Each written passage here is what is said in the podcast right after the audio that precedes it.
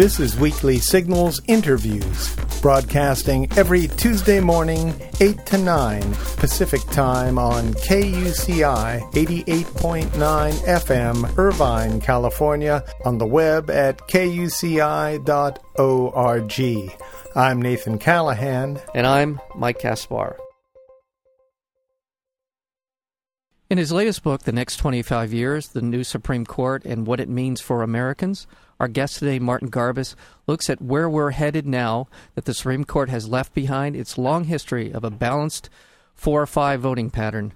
Garbus argues that the bench that the coming bench may imperil our way of life and endanger the liberties we have always viewed as inalienable, inalienable rights. Time magazine has named Martin Garbus as one of the best trial lawyers in the country. Martin Garbus, welcome to Weekly Signals. Thank you. Thank you. It's a privilege. Well, thank you for joining us. Um, on election day, no less. On election on day. election day, no less. How, how, do, how does that uh, factor into things on the Supreme Court right now? Do you have any feeling about well, that? Well, I think that uh, the next two people that are most likely to step down are two liberals. So that even if Obama were elected, and let's look at, let's say, four years or eight years, it's not clear that he could cut into the majority, the present majority that exists for conservatives. Um, uh, uh, you know, Clinton had uh, two appointments over eight years, and seven of the nine judges now are Republican appointees. I think, though, it goes beyond the Supreme Court. It also goes to the appellate courts and the trial courts in the federal system. In the trial courts and the appellate courts, two thirds of the judges are Republican appointees a very, very large proportion of them uh, within the last eight years.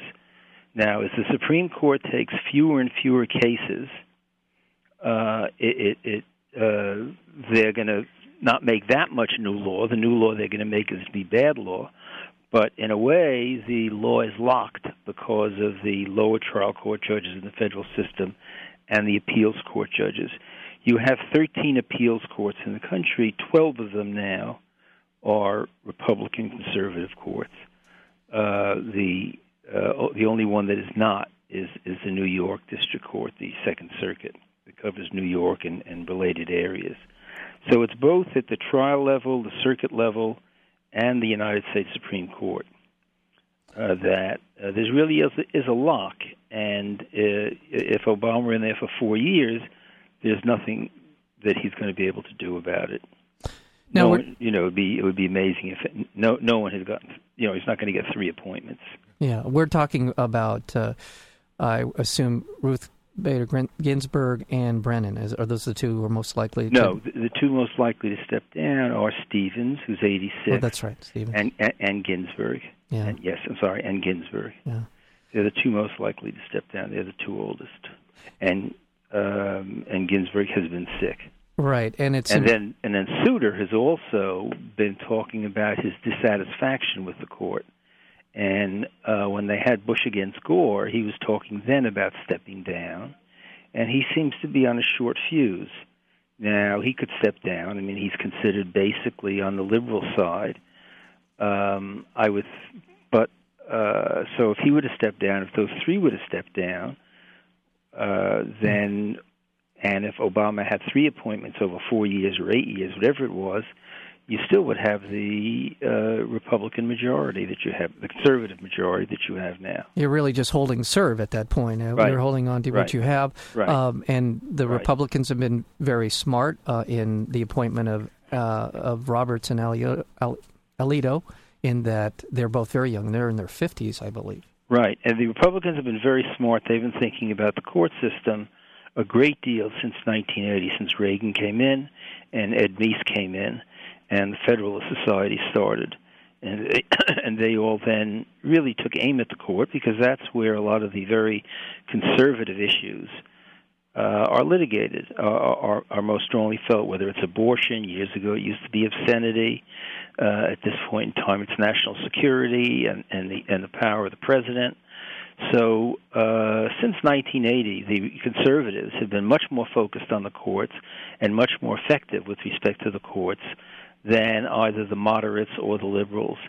It used to, it, it is now nearly a prerequisite to get a Republican appointment that you be a member of or sympathetic to the Federalist Society, a very conservative group that was formed uh, shortly before 1980, but under Meese and then Robert Bork, kind of reached its flowering. So the liberals or the moderates can be criticized for not having sufficiently done the groundwork uh, in the way that the Republicans and the conservatives have. You, you you've opened up a whole bunch of of uh, uh, avenues here that I want to explore, but one is the Federalist Society. Can it be? How would you characterize it? Is it a strict reading, a strict constitutionalist? Is that a fair way to describe the organization, or is it just a, a bunch of uh, conservative I, ideologues? I think these terms like strict constitutionalist uh, can be somewhat misleading. Yeah. Uh, I think that's what they would call themselves. Right they they would say going on to the original reading of the Constitution that that the Constitution is as it was back in um, uh, you know when when the Constitution was written, and you have to look to that Constitution as it was written for all kinds of uh, advice and interpretation and and history, uh, as compared to what Justice William Brennan would call the living Constitution. Right one that changes as life goes on. So I think that uh, you know you, you could use those terms, strict constitutionalist. You could use the terms originalist. I think, though, that what those terms do is really misidentify the problem. Mm-hmm. The, the, the, the, the, the conservatives find the answers they want through that kind of interpretation. The uh, and the the uh, let's say the liberals will find the interpretation they want through the living constitution idea. But basically, both of the parties, as they approach the Constitution, know what result they want to get, and they're just going to use a vehicle.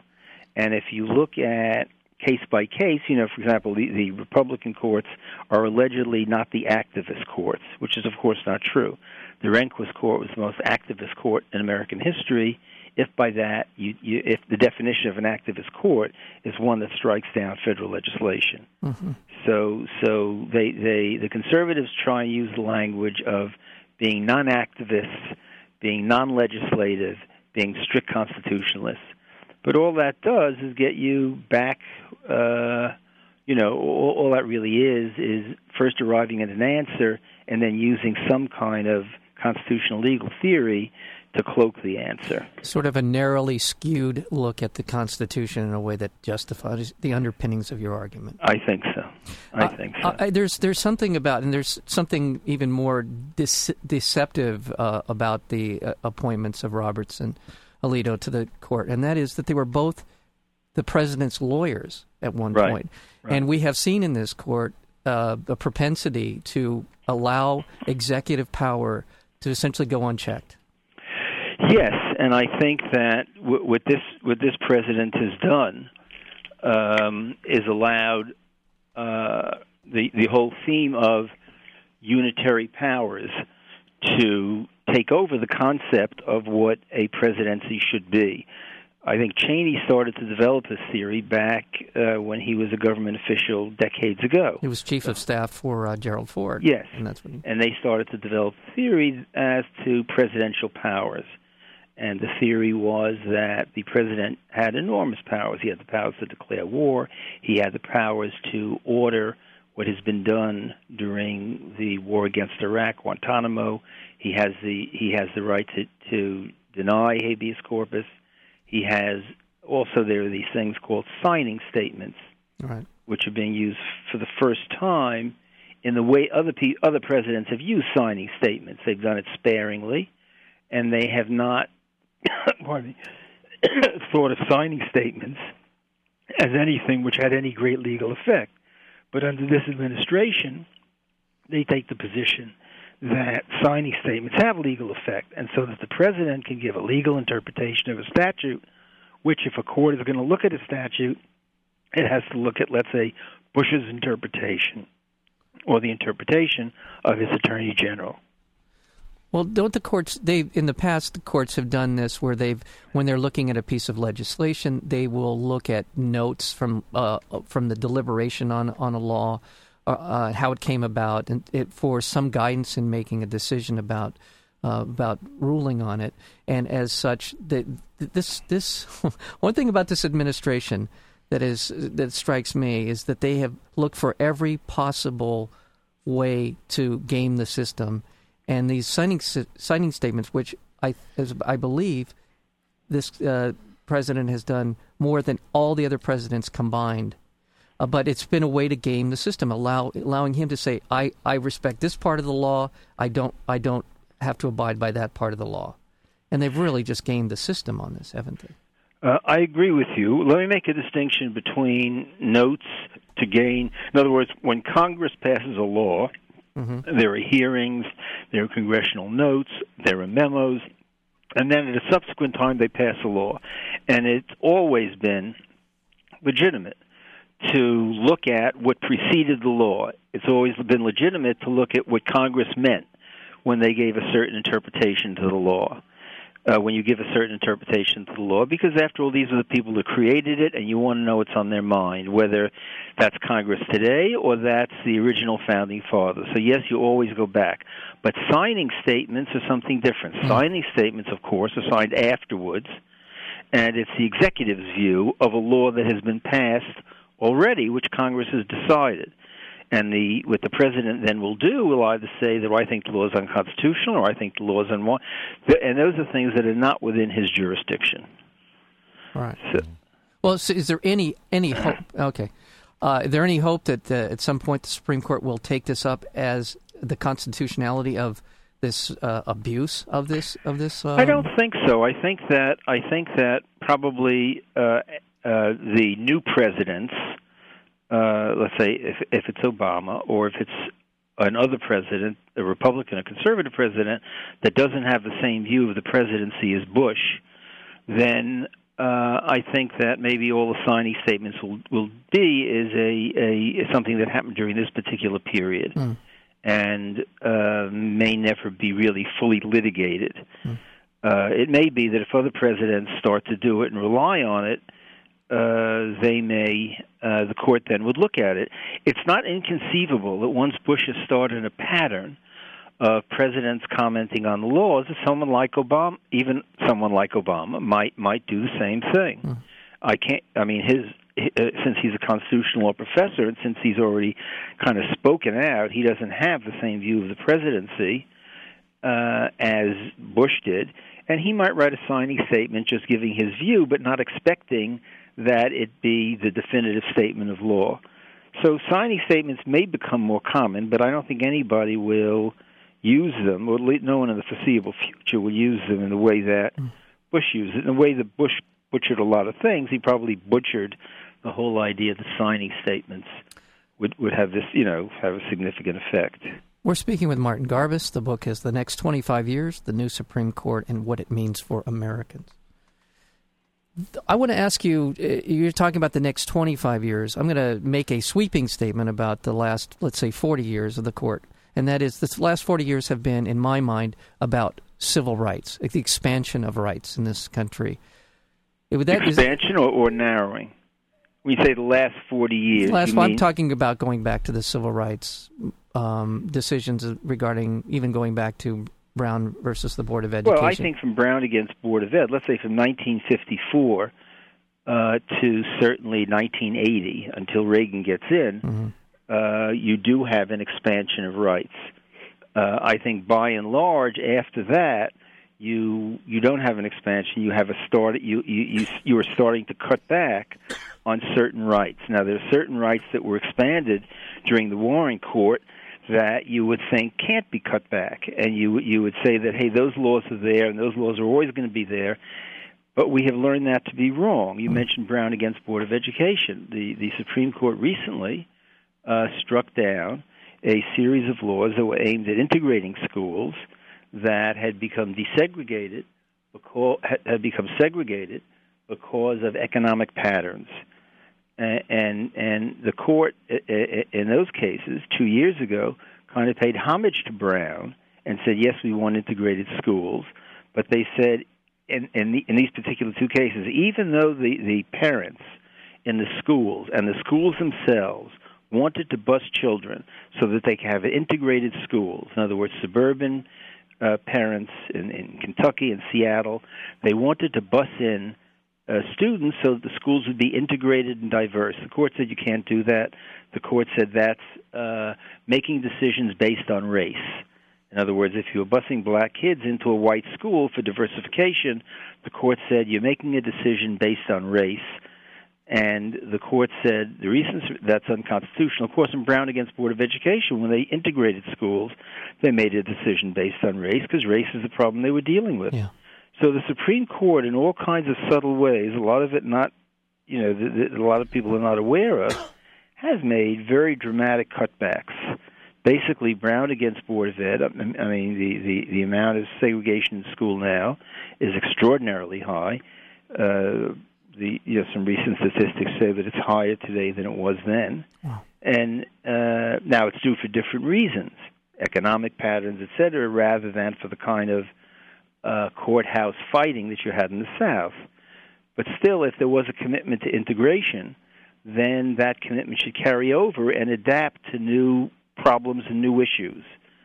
Uh, and it hasn't. So the Supreme Court has, in all kinds of ways, basically you had the Warren Court, then the Warren Court, after Warren uh, left it, still had a majority of the Warren Court members, even while Burger came on. So for the first few years of the Burger Court, it was still the Warren Court, in that those guys, Justice Brennan and others, still dominated. And then at the end of the Burger Court, and when Rehnquist comes in during the Reagan administration, then the court has made a full transition. So you've really had a very conservative court now for about the last 30 years. Mm. And there has never been a time in American history when you've had such a group of justices sitting as long as they have collectively. It's the it's it's the most uh, rigid uh, uh, court, and that's because of what you said before, namely that they appoint younger people, mm-hmm. and since they appoint younger people, they just sit longer. Mm-hmm. And you're going to see Roberts, Alito, Thomas for a very very long time. Scalia, uh, not as young as they, but he'll still, he'll still sit for 15 more years, 20 more years.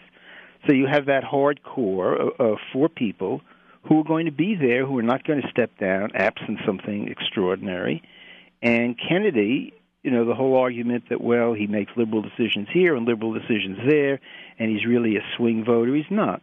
He's not nearly as liberal as O'Connor was, who was not, who also was a conservative when she came to the court and right. remained a conservative. Right.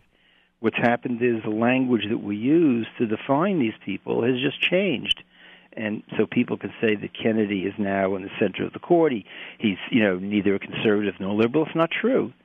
It, it, he's still a conservative, and the fact that he will vote against some of the most egregious things of the Bush administration, like the you know how you set up jury, how you set up the criminal system in Guantanamo. I mean that, that those cases were no brainers. So for someone like him to come in, or for someone to say that Kennedy's liberal because he struck down some of these awful Guantanamo laws is is uh, is wrong.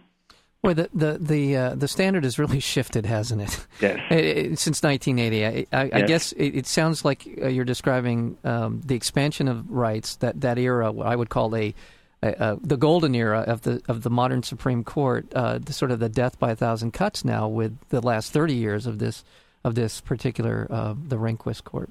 I agree with you totally. Yeah. Well, let's. What's the next twenty five years? Uh, we're we're heading into uh, a, a, a, century of uh, of weapons of mass destruction, terrorism, rights of privacy.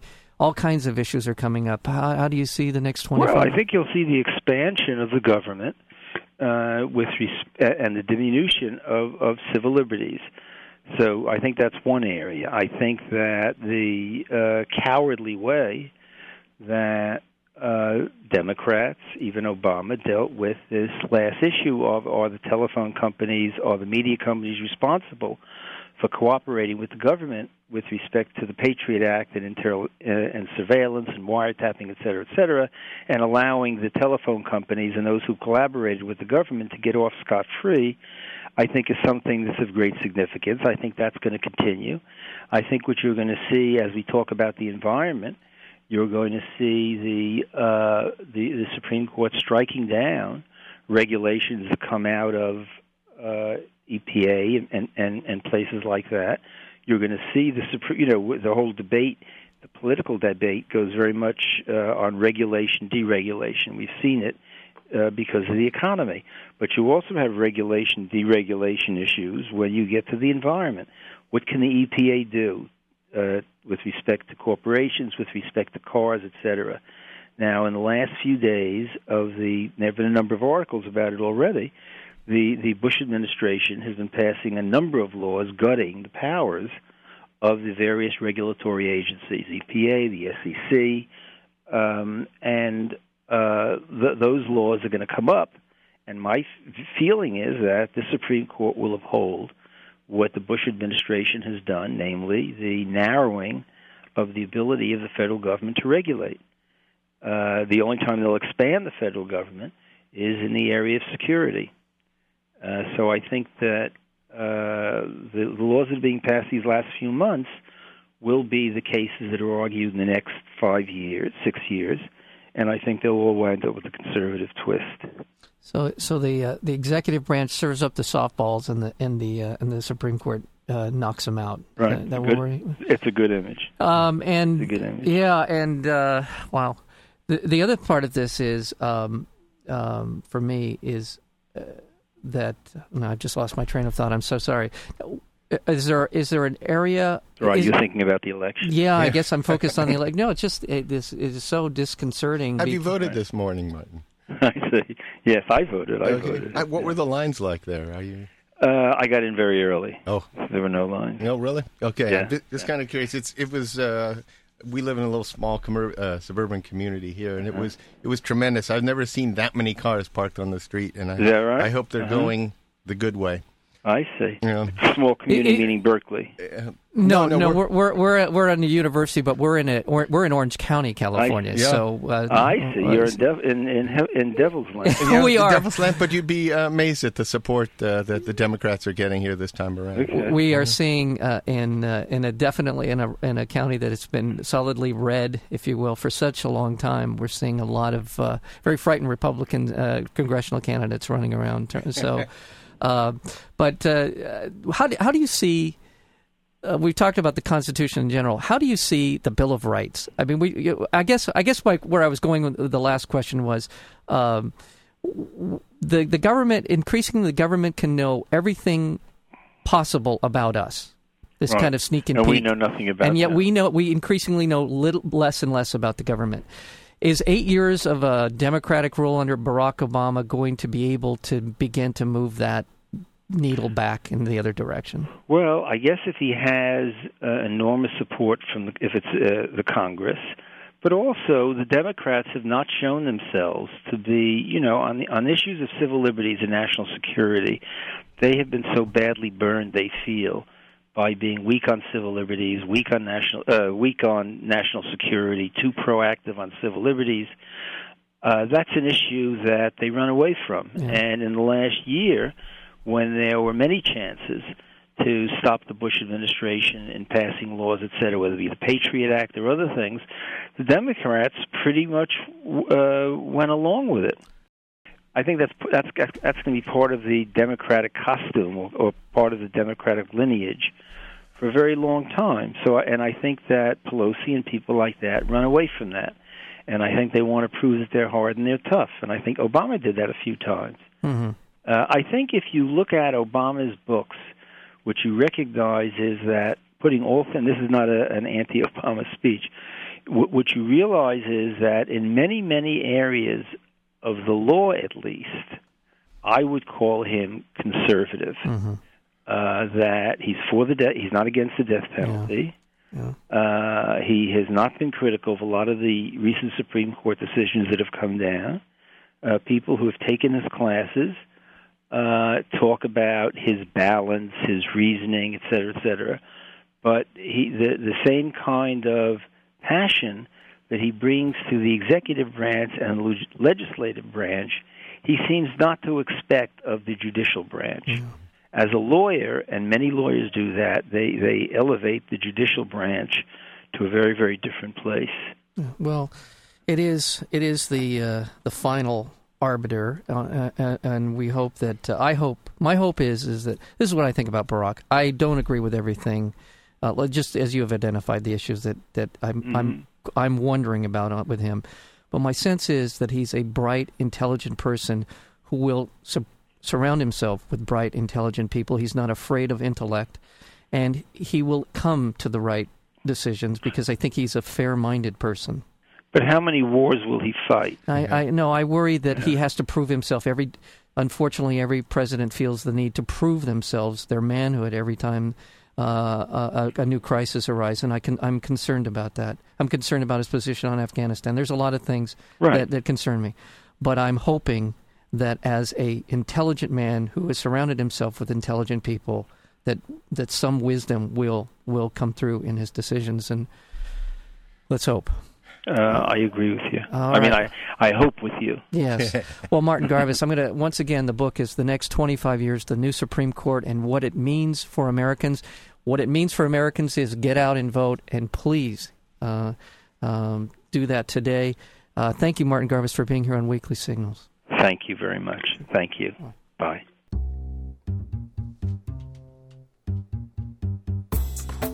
To learn more about Weekly Signals interviews, including upcoming guests, or to download the podcast, visit our website at weeklysignals.com.